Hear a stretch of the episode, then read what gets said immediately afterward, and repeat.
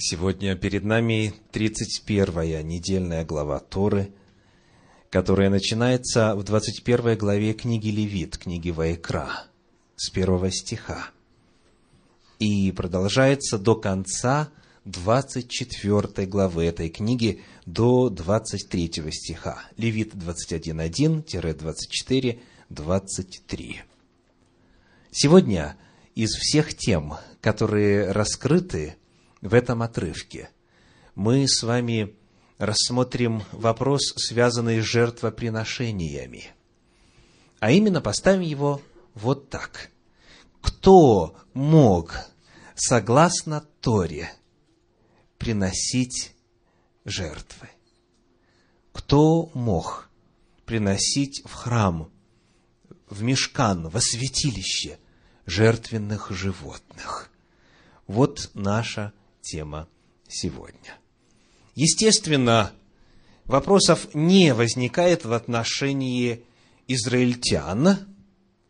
Естественно, вопросов не возникает в отношении мужчин. Этот вопрос автоматически подразумевается. Глава семейства, израильтянин, приносит жертву всесильному. Это первая картина, первый образ, который появляется в сознании, когда речь идет о жертвоприношениях. То есть мужчины, израильтяне, как бы автоматически подразумеваются. Потому главный вопрос, который стоит и который важно было бы сегодня разрешить на основании Торы и классических комментариев, это вопрос в отношении женщин. Могли ли женщины, согласно Торе, приносить жертвы? И второй вопрос касается иноземцев, иноплеменников, тех, кто не принадлежал к израильскому народу по рождению и, в принципе, проживал в иных далеких от Иерусалима частях света. Могли ли женщины, могли ли иноземцы, те, кто не был частью израильского народа, служить Господу жертвоприношениями? Вот вопросы для исследования на сегодня. Приглашаю вас вначале рассмотреть и прочесть те места из Пятикнижья Моисеева, те места из Торы, где прямо содержится повеление о жертвоприношениях женщинам. Те места, где прямым текстом требуют от женщины жертвоприношения. Это, в первую очередь, книга Левит, 12 глава, стихи 6 по 8. Книга Левит, книга Ваикра, стихи 6 по 8 в 12 главе. По окончании дней очищения своего за сына или за дочь, она должна принести однолетнего агнца во всесожжение и молодого голубя или горлицу в жертву за грех ко входу скинии собрания к священнику. Он принесет это пред Господа и очистит ее, и она будет чиста от течения крови ее. Вот закон о родившей младенца мужского или женского пола. Если же она не в состоянии принести агнца, то пусть возьмет двух горлиц или двух молодых голубей, одного во всесожжении, а другого в жертву за грех, и очистит ее священник, и она будет чиста.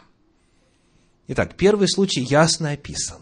Не только можно, но нужно было приносить жертву в случае, когда после родовый период заканчивался, и женщине нужно было вернуть свой статус, что касается ее права прикасаться к священному и заходить на святую гору Божью.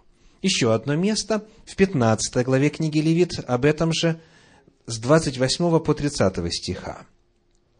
Книга Левит, 15 глава, стихи с 28 по 30. «А когда она освободится от истечения своего, тогда должна отчитать себе семь дней, и потом будет чиста. И восьмой день возьмет она себе двух горлиц или двух молодых голубей, и принесет их к священнику ко входу скинии собрания, И принесет священник одну из птиц в жертву за грех, а другую во всесожжение, и очистит ее священник пред Господом от истечения нечистоты ее. Итак, здесь, вне сомнения, жертва и возможно, и обязательно. Теперь посмотрим на еще два отрывочка, которые тоже упоминают женщину, и их смысл становится очевидным именно в совместном прочтении этих двух отрывков. Читаем из книги числа 5 главы, стихи с 5 по 7. Числа 5 глава, стихи с 5 по 7. «И сказал Господь Моисею, говоря, «Так скажи сынам Израилевым, если мужчина или женщина сделает какой-либо грех против человека, и через это сделает преступление против Господа, и виновна будет душа та, то пусть исповедуются во грехе своем, который они сделали, и возвратят сполна то, в чем виновны, и, прибя... и прибавят к тому пятую часть, и отдадут тому, против кого согрешили. Вот это согласно пятой главе книги «Числа». Итак, мужчина или женщина, если грех против человека, нужно вернуть, нужно произвести реституцию, возвратить, восстановить и прибавить пятую часть. И вот этот же случай описывается в шестой главе книги Левит. Но там рассказывается, что еще надо сделать в этом отношении. Шестая глава, первые семь стихов. Левит, шестая глава, первые семь стихов. «И сказал Господь Моисею, говоря, если кто согрешит и сделает преступление пред Господом и запрется пред ближним своим в том, что ему поручено, или у него положено, или им похищено, или обманет ближнего своего, или найдет потерянное и запрется в том, и поклянется ложно в чем-нибудь, что люди делают и тем грешат, то, согрешив и сделавшись виновным, он должен возвратить похищенное, что похитил, или отнятое, что отнял, или порученное, что ему поручено, или потерянное, что он нашел. Или, если он в чем поклялся ложно, то должен отдать сполна и приложить к тому пятую долю и отдать тому, кому принадлежит. То есть до сих пор у нас та же самая заповедь тоже грех против человека, против ближнего, грех, связанный с имущественными вопросами, необходимо, как и читали мы в пятой главе книги «Числа», отдать, приложить пятую часть, но вот здесь продолжается закон, и сказано,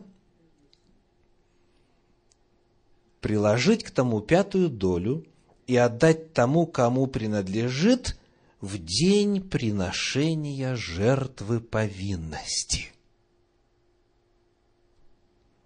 И за вину свою пусть принесет Господу к священнику в жертву повинности и стада овец овна без порока по оценке твоей, и очистит его священник пред Господом, и прощено будет ему, чтобы он не сделал все, в чем он сделался виновным. Итак, когда возвращали урон, добавляли пятую часть, это делалось в день приношения жертвы повинности. И этот закон направлен кому? Сказано в пятой главе книги числа, если мужчина или женщина. То есть в данном случае мы видим, что один и тот же закон действует для лица мужского пола или же женского пола, одни и те же требования. Далее Помимо вот таких вот мест, где прямо женщина упоминается в отношении жертвоприношения, мы находим также в Торе иные формулировки.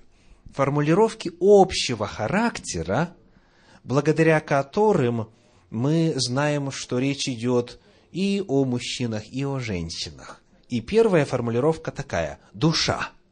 Что такое душа? Читаем. Книга Левит, 2 глава, 1 стих.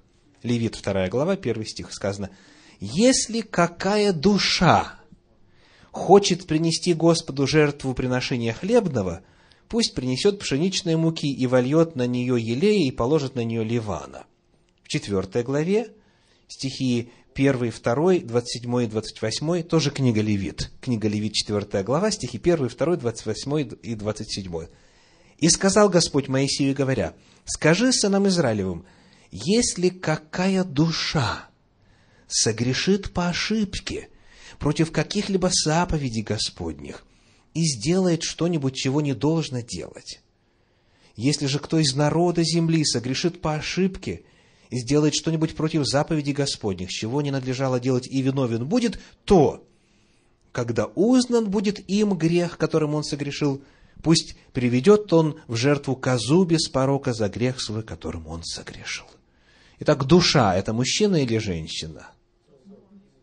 И мужчина, и женщина. Душа – это живое существо. Таким образом, это термин общий. Он описывает и один, и другой пол. И есть еще один термин общего порядка, который мы находим, например, в пятой главе книги Левит в первых шести стихах. Левит, пятая глава, первые шесть стихов, и в целом ряде иных мест Торы.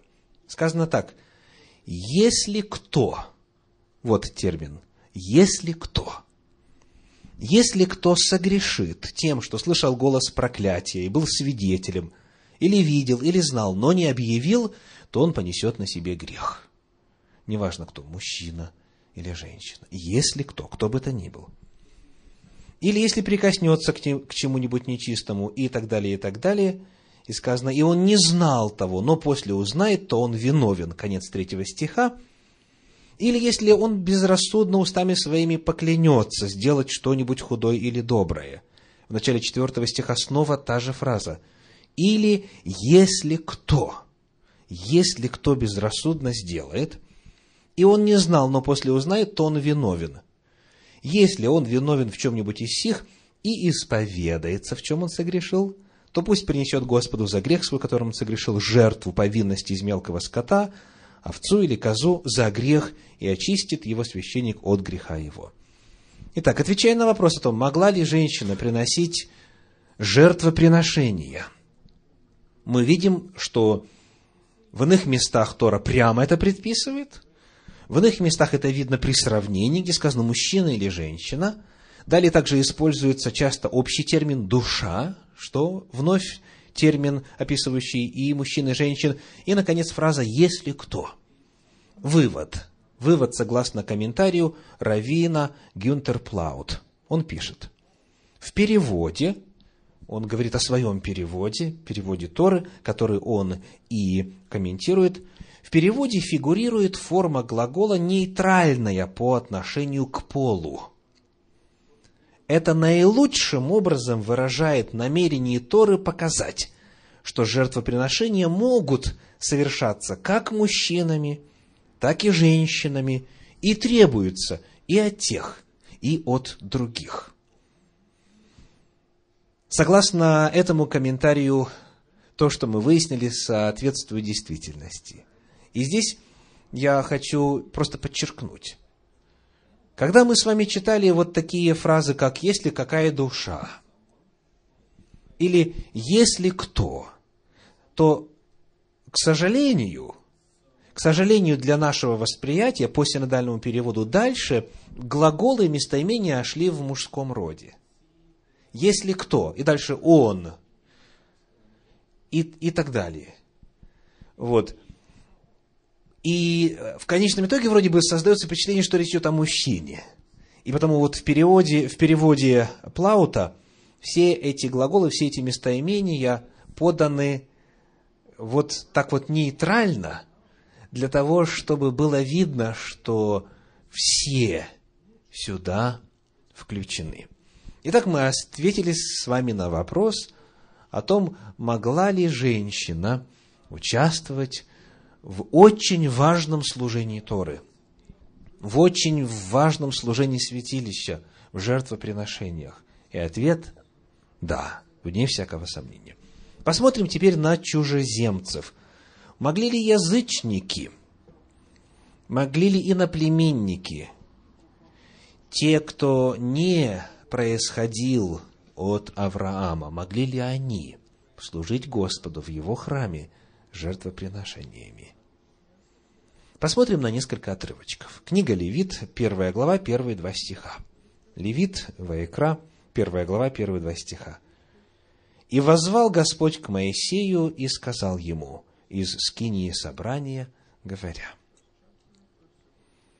объяви сынам Израилевым и скажи им, когда кто из вас хочет принести жертву Господу, то если из скота, приносите жертву вашу из скота крупного и мелкого.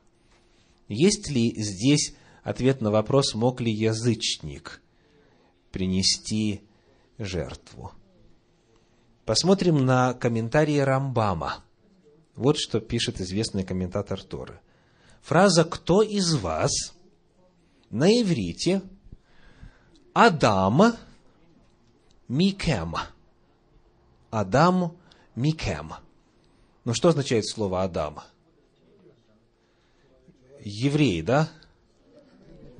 Вот что пишет дальше Рамбам. Дословно, буквально, человек из вас.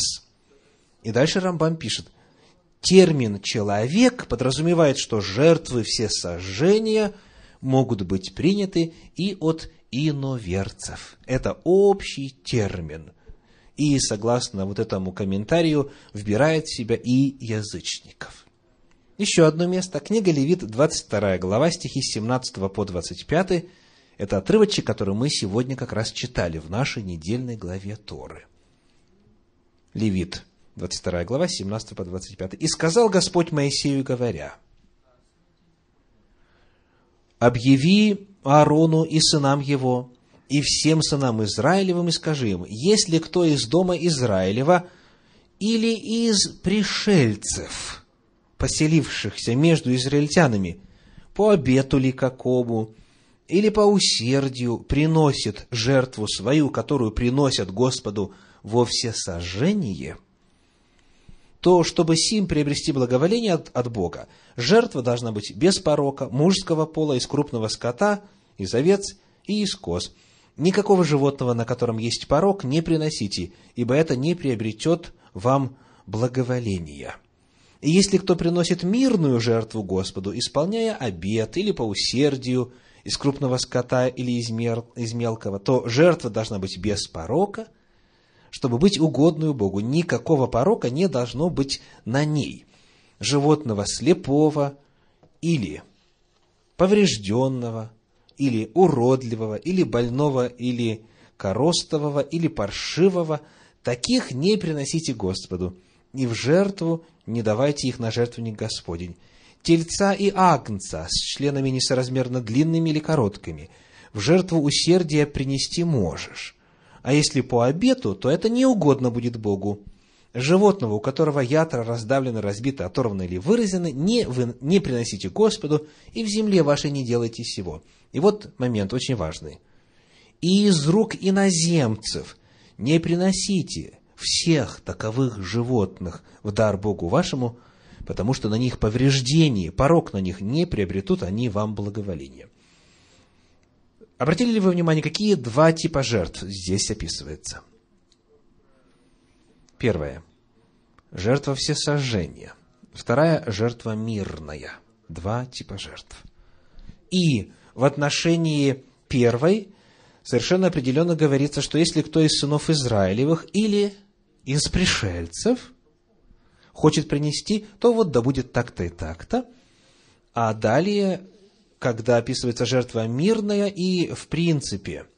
Затем любое животное, которое приносится, сказано вот таких, то есть порочных, каких-то уродливых, несовершенных, нецелых, даже и из рук иноземца принимать нельзя.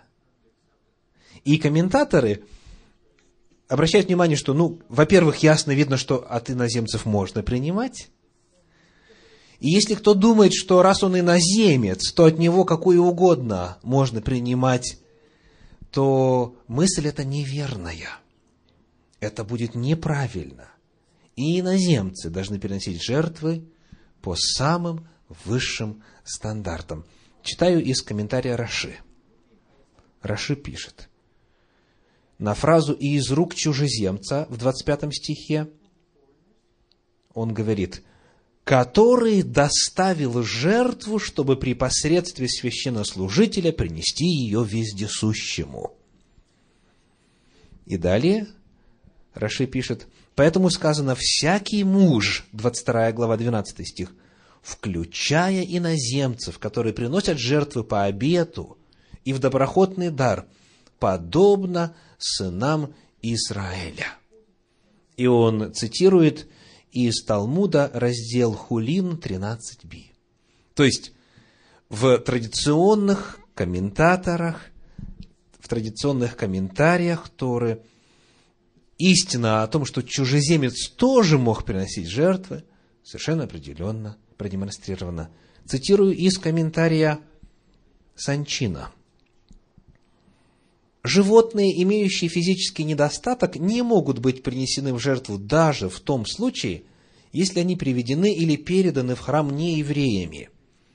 Этот закон имел большое практическое значение, особенно в период второго храма, когда многие неевреи, считая для себя большой честью принести жертву Всевышнему, посылали животных в храм даже из далеких стран. Как сказал царь Шломо Соломона. «Придут из далеких стран из уважения к имени Твоему». Это часть молитвы Соломона при посвящении храма. В восьмой главе книги Царств, 41 стихе. И дальше комментарий Санчины пишет, «Вы не имеете права приносить в жертву имеющие физический недостаток животное, присланное в храм неевреям». В отношении этого отрывочка, который мы читали сегодня в недельной главе Торы, совершенно определенно, что ответ на вопрос, мог ли нееврей, мог ли язычник, мог ли иноземец приносить жертву Господу, ответ звучит вполне определенный и твердый. Да, вне всякого сомнения. Прочитаем еще некоторые отрывки, которые эту мысль еще далее развивают. Книга числа, 15 глава, стихи с 14 по 16. Числа, глава 15, стихи с 14 по 16 и с 27 по 29. С 27 по 29. «И если будет между вами жить пришелец, или кто бы ни был среди вас в роды ваши, и принесет жертву в приятное благоухание Господу, то и он должен делать так, как вы делаете. Для вас, общество Господне, и для пришельца, живущего у вас, устав один, устав вечный в роды ваши, что вы, то и пришелец-то будет пред Господом. Закон один и одни права да будут для вас и для пришельца живущего у вас. Трудно не понять, правда? И речь идет именно о жертвах. Стихи 27, 28, 29. «Если же один, кто согрешит по неведению, то пусть приведет козу однолетнюю в жертву за грех, и очистит священник душу, сделавшую по ошибке грех пред Господом, и очищена будет, и прощено будет ей. Один закон да будет для вас, как для природного жителя из сынов Израилевых, так и для пришельца, живущего у вас, если кто сделает что по ошибке. Еще один вид жертв здесь назван. Обратили внимание, какой? Жертва за грех. Итак, у нас уже есть жертва всесожжения, есть жертва хлебная, есть жертва мирная, есть жертва повинности. Далее, первая Книга Паралипоменон, 16 глава, стихи 28 и 29. Первая Паралипоменон, 16 глава, с 28 по 29. «Воздайте Господу племена народов, воздайте Господу славу и честь, воздайте Господу славу имени Его, возьмите дар, идите пред лице Его, поклонитесь Господу в благолепии святыни Его». Первый вопрос. Кому обращен этот призыв? К представителям всех народов. Сказано, племена народов. Воздайте Господу славу и честь. Как это сделать? Возьмите дар и идите куда? Идите, сказано, пред лице его, то есть в землю Израилеву, в Иерусалим, на гору Господню и поклонитесь Господу в благолепии святыни Его, во святилище Его. Соответственно, там, где приносятся жертвы. Призыв фактически есть. Не только можно было, но Господь желал этого. Господь призывал всю землю Ему служить. Ну и, наконец, книга пророка Исаии, 56 глава, стихи с 3 по 7. Это чудное пророчество, выражающее Божий замысел и Божью волю в отношении людей всех земли, всех народов. Исаия, 56 глава, стихи с 3 по 7. «Да не говорит сын наплеменника, присоединившийся к Господу, Господь совсем отделил меня от своего народа. И да не говорит Евнух, вот я сухое дерево. Ибо так Господь говорит о евнухах, которые хранят мои субботы, избирают угодное мне и крепко держатся завета моего, тем дам я в доме моем и в стенах моих место и имя лучшее, нежели сыновьям и дочерям. Дам им вечное имя, которое не истребится. И сыновей иноплеменников, присоединившихся к Господу, чтобы служить Ему и любить имя Господа – быть рабами Его, всех хранящих субботу от осквернения ее и твердо держащихся завета моего, я приведу на святую гору мою и обрадую их в моем доме молитвы. Все сожжения их и жертвы их будут благоприятны на жертвеннике моем, ибо дом мой назовется домом молитвы для всех народов.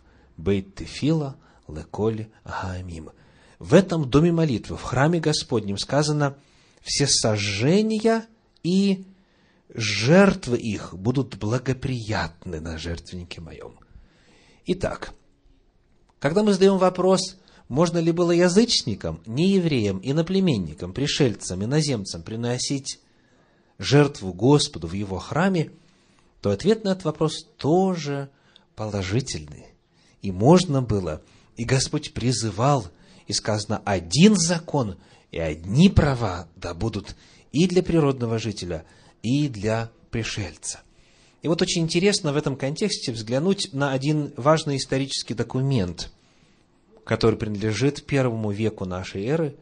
Это книга иудейского священника, который лично знал и совершал служение в храме. Тот, который взял фамилию известного римского рода. И зовут его как? Иосиф Флавий. В своей книге «Иудейская война» этот историк первого века в книге 17 пишет. В то же время Елиазар, сын первосвященника Анания, чрезвычайно смелый юноша, занимавший тогда начальнический пост, предложил – тем, которые заведовали порядком богослужения, не принимать больше никаких даров и жертв от неиудеев. Итак, предложил сделать что? Изменить порядок. Предложил не принимать больше никаких даров и жертв от неиудеев. Дальше, чуть ниже, их предки украшали храм большей частью приношениями, сделанными иностранцами, и всегда принимали дары от чужих наций. Они не только не отказывали никому в приношении жертв, что было бы тяжким грехом, но и устанавливали кругом в храме священные дары, которые поныне, по истечении столь долгого времени, можно еще видеть. Итак, как Иосиф Флавий оценивает идею о запрете на принятие жертв от язычников, он говорит, это было бы великим грехом. Процитирую еще раз. Сказано, они не только не отказывали никому в приношении жертв, что было бы тяжким грехом. И дальше, в этой же главе сказано, во время этой речи представлены были народу священники, знакомые с древними обычаями и разъяснившие, что их предки во все времена принимали жертвы от идолоплеменников. Итак, смотрим ли мы на Тору, на Танах в целом, и на пророческие писания, и на исторические писания. Смотрим ли мы на документы истории? Вывод вновь одинаков. Иноплеменники могли служить Господу, могли славить Его, приносить Ему дары и приносить в том числе жертвы в храм. И теперь все это очень легко и естественным образом подвело нас к вопросу о том, а как это дело представлено в апостольских писаниях. Думаю, что те из вас, кто знаком с этими священными книгами, с апостольскими писаниями, уже вспомнили один отрывочек, который мы сейчас будем цитировать. Послание к Галатам, третья глава, стихи 28 и 29. Галатам 3 глава, стихи 28 и 29. «Нет уже иудея, ни язычника, нет раба, ни свободного, нет мужеского пола, ни женского, ибо все вы одно во Христе Иисусе. Если же вы Христовы, то вы семя Авраамова и по обетованию наследники. Оказывается, это величайшая вселенская идея о том, что теперь по вере и иудеи, и язычники, и мужчины, и женщины, и представители высоких и низких слоев общества, все едины. Эта идея родом из Торы с самого начала. Она красной нитью проходит через все священное писание. Это не нечто новое, что апостол Павел придумал. Или христиане придумали. Нет. Это есть повторение, утверждение, развитие и реализация того удивительного, мудрого Божьего замысла, при котором Господь хотел всю землю спасти. И давал возможность представителям всех народов приходить вот на то место, которое Он осветил, избрал для того, чтобы служить Ему. Потому и сегодня, в частности, в нашей конгрегации, Бейт Тефила Леколь Амим – имя этой название это выбрано не случайно. Дом молитвы для всех народов. Если и продолжает кто-то придерживаться различий по происхождению, по крови, выясняя чистокровный или полукровка, или э, на четвертинку, или, может быть, только десятая часть, или, как там еще говорят, что-то на чем-то разведено – в отношении концентрации избранной крови в венах человека, то это все пережитки до исторического прошлого. В самой Торе постулируется возможность и открытый доступ всякого человека ко Всевышнему. И слава Господу за то, что вы это понимаете, и слава Всевышнему за то, что вы желаете в своем опыте – реализовать вот эти великие истины. Нет уже иудея, ни язычника, нет раба, ни свободного, нет мужеского пола, ни женского, ибо все вы одно во Христе Иисусе. Если же вы Христовы, то вы семя Авраамова, и по обетованию наследники. Аминь.